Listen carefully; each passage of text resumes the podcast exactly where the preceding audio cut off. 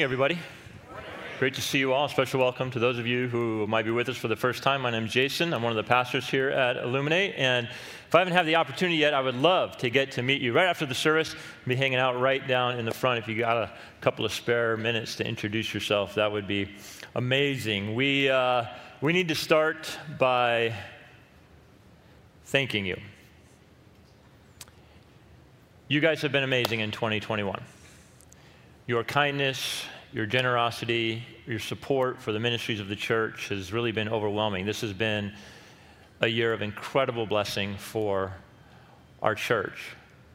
You have participated in amazing ways, whether it be through our gift boxes, as Jimmy said, providing things for the homeless, participating in our mobile kitchen, our Project Christmas tree, Angel Tree. You guys have just been amazing, not to mention all of your support and contributions to the bigger, smaller, deeper vision of the church, which we've been laying out over this last year, expanding our influence, not only within these walls, but beyond our walls. So many of you have contributed to that. We want to finish the year well. If you haven't participated with us in that yet, you can do so. You can hit that QR code. You can give online, offering boxes in the back. But on behalf of so many people, literally the thousands of people, again, not only within these walls, but outside of these walls, thank you for your generosity. So believe it or not, this Sunday, today, is the last Sunday of Advent. As we've been saying all along, the word Advent means arrival. For hundreds of years, Christians have taken the four Sundays preceding Christmas, and they celebrate the birth of Jesus, his arrival. But we've been doing things in a way that isn't very traditional. Traditionally, Advent season has you talking about love, hope, joy, peace. Those are the traditional Advent themes. But what we've been looking at are the different titles that the Bible applies to Jesus. It's sort of the so what. What is the meaning of the incarnation? Incarnation is the big word that simply means God took on human form and dwelt among men. What does that mean? Well, there are titles applied to Jesus: prophet, priest, and king. These are all functions of different individuals during Old Testament times. The ancient people of God, God led them through these individuals, and they were human, so they were at best directed by God, but also fallen.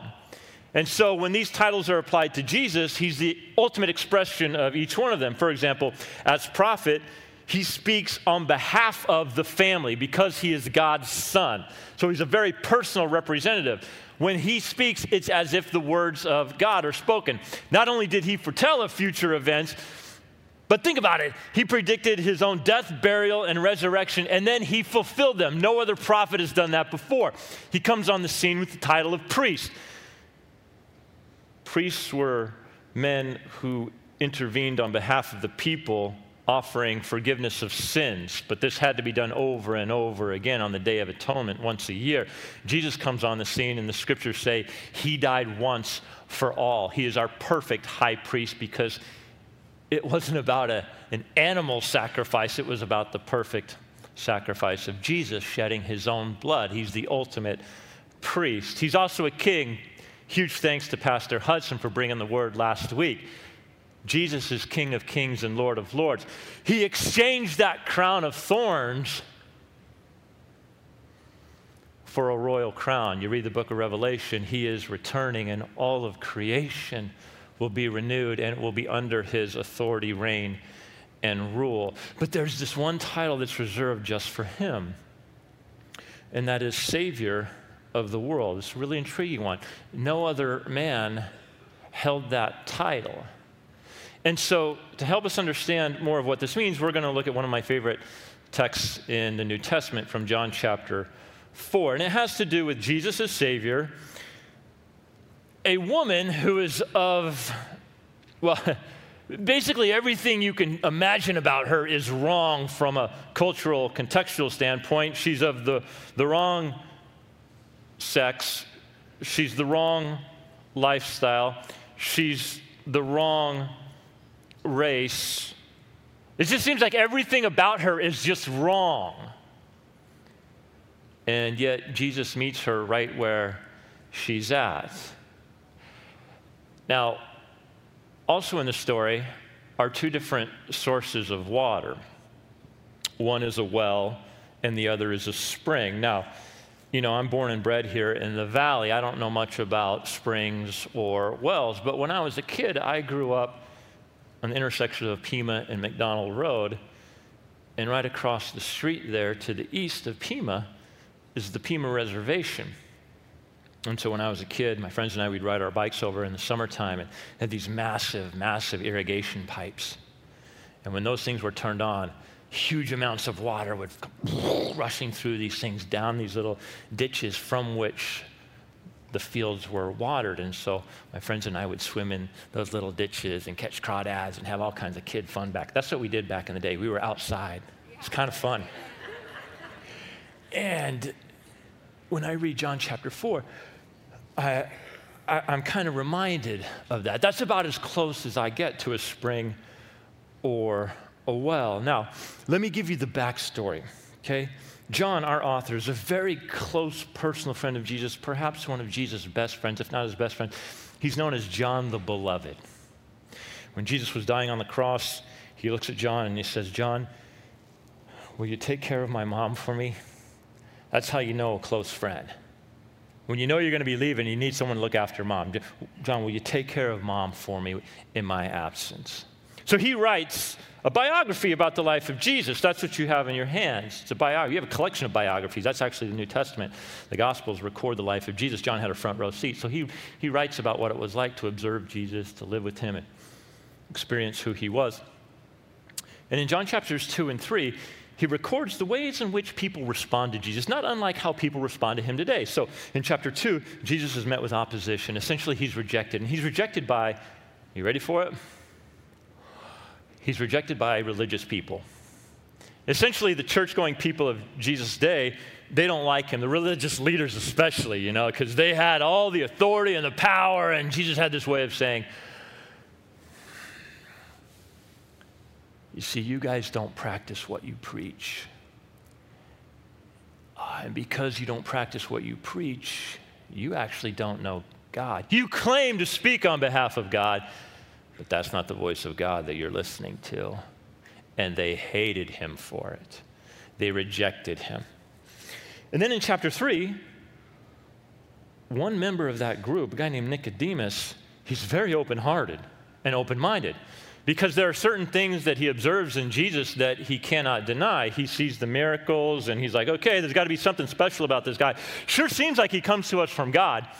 So he has questions, so he approaches Jesus under the cover of darkness, and he's asking questions. And that's the famous, "You must be born again" conversation. "Nicodemus, you've been born once physically, but there is a second birth. It's a spiritual birth, and that's what you don't have, and that's found through me."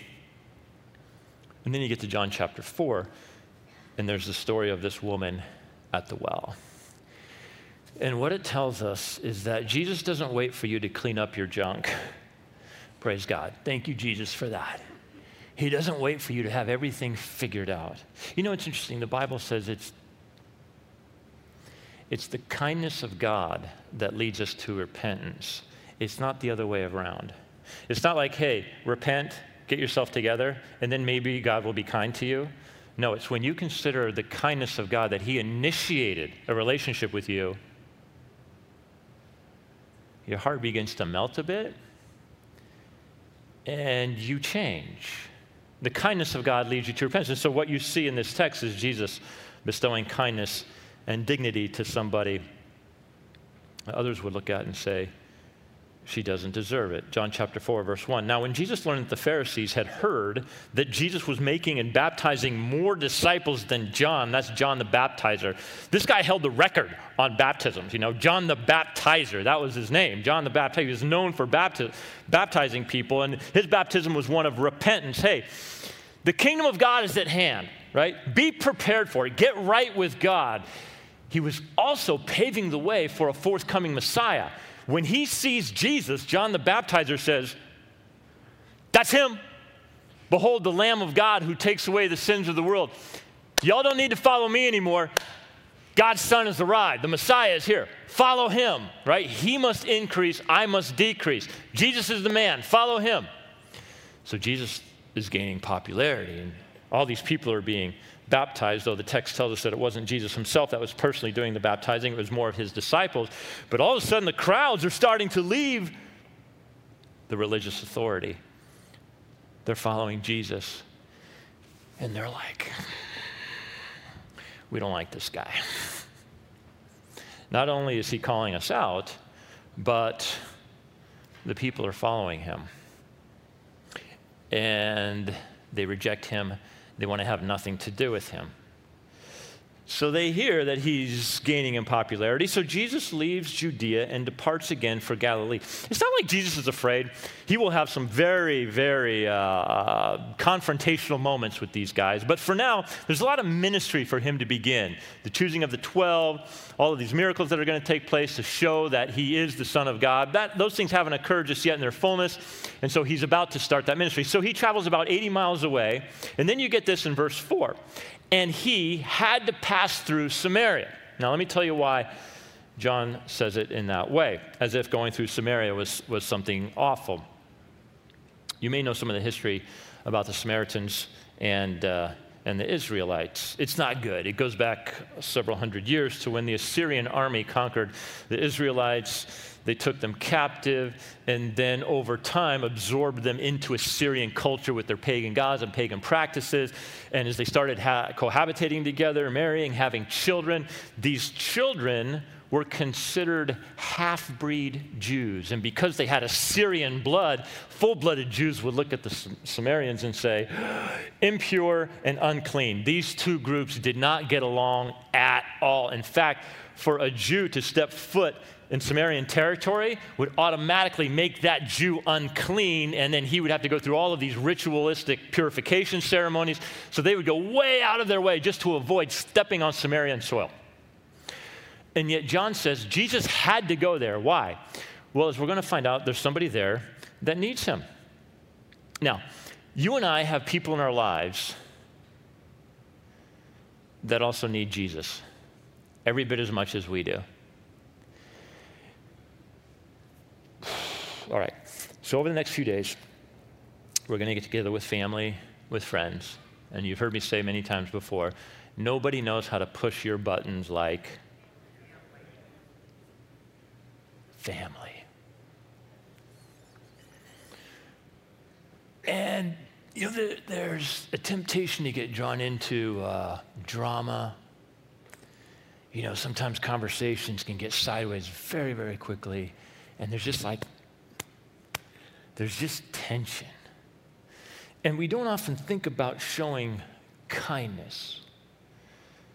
And I don't remember who said it first, but it's true. If you want to change the world or if you want to change a person, don't hammer them with your words. Melt them with your kindness. The reality is, even our own family members are just like us in that we're all born into a dysfunctional relationship with the God who created us, and we all need a Savior. And the way we introduce them to our Savior is the very way Jesus introduces himself to this woman at the well, with kindness, respect, and dignity. And it's not always easy, but clearly the need is there. There's a scene in the movie Superman Returns where Superman takes Lois high above the city. It's night, it's dark, so they're way up above the city, and you can see the city lights down below, and Superman is holding Lois. And he asks her a question. Lois, what do you hear? And she says, nothing. And he says, you wrote that people don't need a Savior, but I hear everything. And I hear people crying out for one every single day. Every once in a while, something comes out of Hollywood, and you're like, ooh, that's a God moment. You know, it's like, that's actually a God statement right there. God hears everything. He sees everything. He sees that the world is broken. It's fragmented. It's marred. Everybody wants autonomy, but they want it within the Garden of Eden. Everybody wants to be free from being told what to do. I don't want any kind of command, people telling me what to do. Then don't think of God's commands as rules. Think of them as predictable outcomes. if you disobey the command, there's a very predictable outcome to your life. So in this sense, God is actually pretty good, isn't he? It's just like having little kids. You give your toddler the command, don't play in the street. Why? Because I love you. I want you around. See, there are things that I understand that you don't, so we're going to put some fences around the garden, so to speak. And see, there's this lack of critical thought, effective thinking for the person who says, I don't want anybody telling me what to do. Okay, I want to be totally autonomous. Fine. Then we'll drop you off in the middle of the ocean. You can swim in any direction you like. It's not going to end well for you, right? So even those who crave autonomy don't realize that there has to be some sort of rule, some sort of fences for you to really enjoy the autonomy that you have. And so that's why God lays down rules and restrictions. More about this in 2022 as we work through the book of Genesis. God is the author, creator, sustainer of all life. It's his blueprint. Therefore, he knows how life is to be lived best with meaning, purpose, and order. That has become completely lost on our world. We are so confused. Genesis answers those questions. Make sure you attend. So isn't it interesting? You know, Jesus is going through this area that most people don't go through. He sees this woman who is in need. Verse 5, so he came to a town of Samaria called Sychar, near the field that Jacob had given to his son, Joseph. Jacob's well was there. So Jesus, wearied as he was from his journey. It's an important line. He's sitting beside the well. This is about the 6th hour, which is noon. So two titles for Jesus, Son of God, referring to his deity, Son of Man, referring to his humanity. The two are one. It's John chapter 1, God in the flesh, dwelling among us. This is what makes Jesus relatable, this Son of Man title. By the way, Son of God is what, when Jesus was here on earth, he was performing really cool, right, supernatural acts. He was feeding hungry people. He was healing the sick. But then he begins to tell people, your sins are forgiven. Religious leaders were cool with him, you know, healing people and feeding people. Okay, that's good stuff. That's the work of God. But the second Jesus started saying, your sins are forgiven, everybody's like out of their minds, because this is no clearer way for Jesus to say, I come from God. I share the divine nature of God, because you see, only God could offer forgiveness of sins. So when Jesus starts forgiving people of their sins, everybody's like, oh, we see what you're doing. Yeah, to sin was an offense against God. He's the one alone who can forgive, so why are you offering forgiveness? It's like if Bill just hauls off and just smashes you in the face, and I'm standing by and I said, oh, hey, don't worry, Bill's forgiven. Hey, Bill, all is forgiven. And you're like, wait a minute, he punched me in the face. So Jesus, taking on the divine nature of God, says, yeah, but you see, an offense against God is also an offense against me. So your sins are forgiven. People say, nowhere in the Bible does Jesus claim to be God. They couldn't be more wrong. In Jesus' time, culture, and context, he did it in such a forceful way. And so now here's this Son of Man attribute on display. It's an 80-mile journey. And Jesus is like, I gotta sit down. Oh, the legs are getting tired. We learn that the guys go off and get something to eat. Hey, guys, going to town. I mean, everybody's hungry, right? Yeah, we can hear each other's stomachs. Yeah, we're getting hungry. Go grab some food in town. Man, it's hot. Oh, that noonday sun overhead. My mouth is getting dry. Man, I need something to drink. See, this is what makes Jesus relatable. See, this is the beauty of the Christian story. There is no other worldview, there is no other faith system that has a Jesus at its center, both divine and human. The humanity makes him relatable. So here he is, he's by this well, he's taking a rest. A woman from Samaria came to draw water. Jesus said to her, give me a drink. For his disciples had gone away into the city to buy food. With this one question, he bestows honor, dignity, and kindness upon this woman. I'll explain how in a moment. And it's not lost on her. Verse 9, look at her response. The Samaritan woman said to him, time out. How is it that you, First of all, you're a Jew, okay? I'm a Samaritan, and I'm a woman, and you're asking a drink from me. Then you get this parenthetical statement, in case you don't understand, for Jews have no dealings with Samaritans. They did not like each other. More so back in the day, unfortunately, women were seen primarily as childbearers and homekeepers, and that was about it. Women were not encouraged to be out in public. Men, in general, did not speak to women in public back in the day, unless they were related, especially for a rabbi to speak to a woman. That was something that wasn't done. And then later we learned that this woman has had 5 husbands, and the one that she's with now is not her own. This is really, this is pretty taboo now, what Jesus is doing. That's why when the disciples return, they're kind of like, hey, Jesus, what's up with this conversation? Because it just wasn't done. Jesus doesn't care about those things. He breaks some major taboos in his day in this one encounter.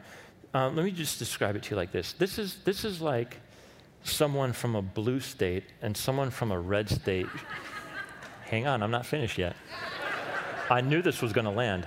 This is like someone from a blue state and someone from a red state sharing the same cup, putting their lips on the same drinking utensil. Many Samaritans and Jews would rather die of thirst than share the cup. But Jesus was so radical and revolutionary. He says, look, I'm going to come to do something that no one has ever seen before, because I'm going to form a family that is not based on race, economics, sex, politics. I'm going to form a family that is unified by this symbol of death, which is a cross. Because the great unifier in my family is we all admit that we're sinners in need of a Savior. So we're all at the foot of the cross, exposed for who we really are. Hurt, wounded, fragmented, dysfunctional, and adopted into a new family that gives us life. Case in point, this Samaritan woman who's at the well at noon, drawing water, and I'm showing her kindness, love, respect, and honor. This was the pattern of Jesus. You know, it's so cool. It's like, you know, he heals a leper, but not from a distance. Jesus could have said, be healed. In the day, it was common belief that to touch a leper was to become a leper. And so what happens is the text, you know, these details are there for a reason. You know, when the text says he touches the leper to heal him, that might be the most shocking part. Because, again, back in the day, for a Jew to touch a leper was to be rendered unclean. And Jesus is like, I'm not concerned about your rituals right now. This is someone created in the image of God, and therefore worthy of honor, respect, and dignity. You know what's been interesting through the pandemic? You know what one industry has thrived? Massage therapy. You know why? Huh? Yeah. People are missing just human touch, and so they pay for it. Jesus knows the longings of the human heart, whether it's in 2021 or in the first century A.D., he knows, and he ministers directly to it. Some things never change about the human existence. There's a woman that comes in. She's a prostitute. She crashes the party. She anoints Jesus with oil. And all the self-righteous people are like, and Jesus is like, shh, calm down. You see, she recognizes my value more than you all, because I came in here and you guys didn't offer me anything. She's offering everything she has. She's closer to God than you are. And people are just like, man, we better stop trying to put this guy in a box because he just doesn't fit. I've said before, the worst thing you can try to do to Jesus is domesticate him. So, you know, here's this woman. She's an outcast in so many ways. And Jesus says to her, verse 10, if you knew the gift of God and who it is that is saying to you, give me a drink, you would have asked him and he would have given you living water. Later in the book, John says that Jesus did many, many things. So I always ask myself, why is this story here? I think it's here to illustrate a powerful point. John 3:16 is the most famous verse in the Bible for God what? God loves. God is a giver. Whosoever believes in him should have eternal life. That's the whosoever part that people were really struggling with because it's like, well, maybe it's just for certain people that Jesus came. It's whosoever believes in him. And this story is an example of that. So Jesus wouldn't base his kingdom on the basis of race or class or any other such division. Anyone, even this half-breed, promiscuous woman, or a thief dying on a cross, or a prostitute, was welcome to come into God's kingdom. Because for Jesus, you know, the person is more important than any category. And I think the problem for some of us is that we just don't see ourselves in these stories in the way we should. It's like we don't see ourselves as a Samaritan woman when every single one of us is where we are the Samaritan woman. We've all done something that has put Jesus on the cross, and yet Jesus is kind and gracious with us. So Jesus gives himself as this new water source. And it's interesting because it's really, he's describing himself as a spring. How do you get it? First, you have to see that you need it. He explains this in verse 13. Jesus said, where everyone who drinks of this water will be thirsty again. So he's lived the well. He's like, okay, you keep drinking out of this water. You come here every day, you're going to be thirsty again. Everyone has a craving in this world, something that will satisfy their soul. The challenge is, it's like we're drinking out from all the wrong cups, you know. If you've ever run a marathon, you know there are hydration stations along the route. You've got water, you've got Gatorade, you've got Powerade. You know what they don't have? Cups of sand. I mean, picture it, right? You're out here at mile 13, you're halfway, like, I'm halfway there, I'm halfway there. This is the perfect time to down some sand. It creates a greater thirst. And so what happens is even in, or maybe especially in our neck of the woods where there is success and where there's any kind of wealth and we are the rich, you can afford to move from one dusty cup to the next. You're like, this is it, this is it. Oh, no, that didn't do it. Mouth is still dry. Or maybe it'll be this cup. Let's try this cup. I can afford this cup. And over time, it's like nothing's working, and so we become bitter, and we become anxious, and we become desperate. And Jesus says, the problem is you're drinking from the wrong cup. Everyone who drinks of this water will be thirsty again. If you grab a cup that has anything other than the water Jesus provides, your soul will be forever thirsty. Well, you know, this is really challenging because the reality is we were created to have certain desires fulfilled in very specific ways. I like what C.S. Lewis says. He puts it well. He says, creatures are not born with desires unless satisfaction for those desires exists. So the desires that you have in and of themselves are not wrong. God created you with those desires. We just pursue those desires in the wrong ways, and we are left unfulfilled or bankrupt. He goes on, a baby feels hunger. Well, there is such a thing as food. A duckling wants to swim. Well, there is such a thing as water. If I find in myself a desire which no experience in this world can satisfy, the most probable explanation is that I was made for another world. If none of my earthly pleasures satisfy it, that does not prove that the universe is a fraud. Probably earthly pleasures were never meant to satisfy it, but only to arouse it, to suggest the real thing. So here's a woman who has these desires. She has a desire for purpose, meaning, love, all of these things, and she's trying to pursue it in all these relationships. And Jesus is like, those are cups of sand. What I'm offering you is what will give you life. It's all counterfeit. I'm going to give you the real thing. We long for what's eternal, but we feed on what is mortal. It's like, it's been said that we were created out of the earth, but in fact, we were made for heaven. And so rather than pursue the things of God, we pursue the things of this earth. And it's like, man, the mouth keeps getting drier and drier. So here's the offer, verse 14.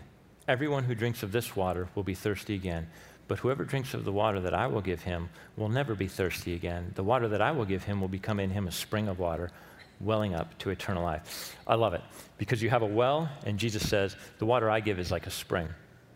Big difference. Back in the day, they had wells, they had cisterns. Cisterns would collect rainwater, but the problem is the sun would come and dry up the water that's in the cistern. The big difference is that with a spring, it's continuously bubbling up, right? It's always bubbling up to the surface. And if there's contaminants inside the spring, then everything downstream is going to be contaminated as well. So Jesus is offering this pure spring. And really what he's talking about, back in the ancient world, water was a metaphor for life. And that's really what Jesus is saying. He's like, you've tried to live life on your own terms. Now take my life up into your life, right? Replace the spring of your heart with the spring of my heart, and we'll see what happens. The other interesting thing about a spring is, you know, you can throw rocks on top of it. You can throw dirt on it, and it restricts the flow, but only for a while, because eventually it's going to keep bubbling up and coming out. Now, the reality is, even for many believers, is we find ourselves throwing dirt on top of this spring that Jesus gives us, which is another way of saying, again, we try to live our lives apart from God. We don't want to obey God's rules and commands. We think that they're restrictive when they actually lead to life, and we just don't really know what's best for us. We're like that toddler playing in the street. We don't want any walls. We don't want any rules, and God's like, this is in your best interest. Let the spring of Jesus flow. Take his life up into yours, and you will be satisfied. So I don't know where you're at this morning, but maybe you're here, and you're like, I recognize I have all these needs for meaning, purpose, love. Jesus fulfills all those, unlike any other human experience can give you. Maybe you're here this morning and you're like, hey, listen, I've tapped into that spring, but I've been just shoveling stuff on top of it. and it's just getting kind of dirty, and now there's a lot of dirt that's flowing downstream, and I just need to sort of clean it up. I don't know where you're at right now, but I'm going to ask you to do this. Just to free yourself from any distraction, I'm going to ask you to bow your heads and close your eyes and just take the last minute and do just a little business with God, whatever that is. And maybe you're here and you're like, you know, I don't know anything about this, but what I do know is I can relate to that cup of sand, because it's just, my life is dry. Again, maybe you're here and you're like, listen, I remember what that spring was like when it was flowing pure, but through my own actions, I've been diluting it. Either way, it begins with a prayer, and you simply say to God, I understand that Jesus came to free me from all of those things in life that robbed me of life, that starved my soul. Lord, even during this season, there will be different temptations in different directions. Lord, I pray that we would adopt the very heart of Jesus as we interact with those around us. Father, we ask that even as we leave this place today, your Spirit would speak so powerfully. Lord, that we would leave here changed and different. Lord, every week we gather together, it's so obvious that your Spirit's presence is real. God, we just ask that we would respond to the Spirit's voice in our lives in a way that exalts Jesus. We pray this season for all the churches all over the valley, all over the world, that are going to be lifting up Jesus and all of the things that are going to be shared about who he is and what he came to do. Father, we ask for your hand of blessing upon all that we say, do, and think. As always, it's always for your glory and for your fame, Jesus. And we ask it in the one and only name. That name is Jesus Christ. And God's people said, amen.